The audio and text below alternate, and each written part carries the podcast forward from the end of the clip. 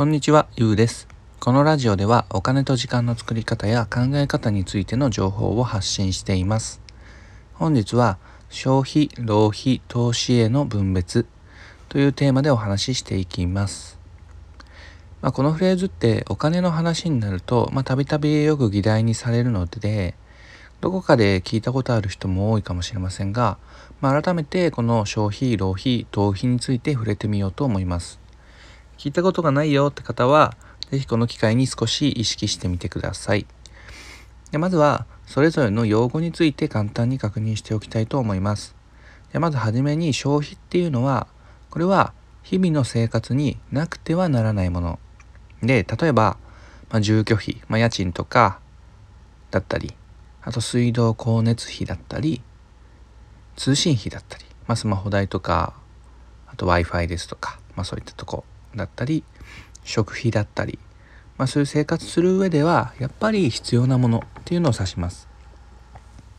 で一方浪費っていうのは生活になくても困らないもので、まあ、ちょっとした贅沢なんかがそれにあたりますかね。例えば必要以上に高い車を買うとかブランド物のバッグや洋服を買うとか高級料理店に行くとかそんなとこですかね。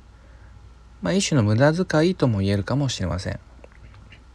で、最後に投資っていうのは生活になくても困らないけれど将来の自分のためになるものといった感じです。例えば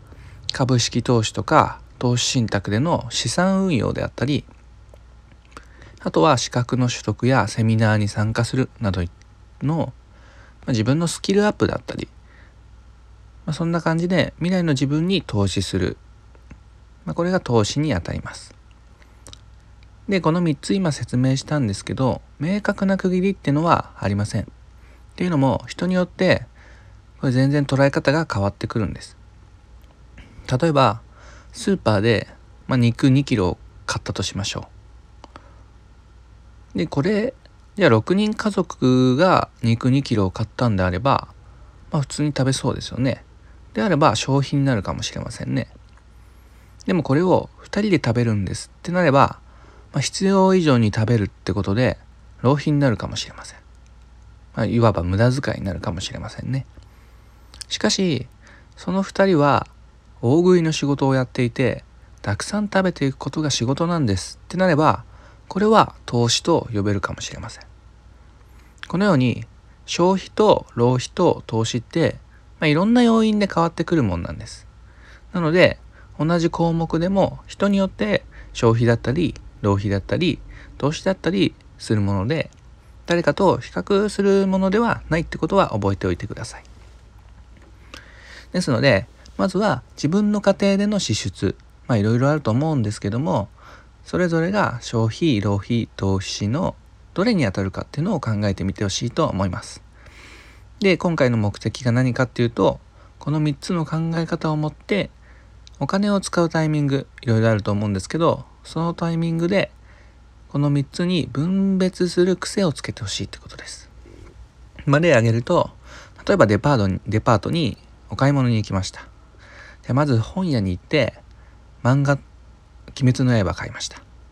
あとビジネス本買いました。ってなると漫画に関しては浪費だなビジネス本はこれは自分のためになるから投資だなとかあとはスーパーに行って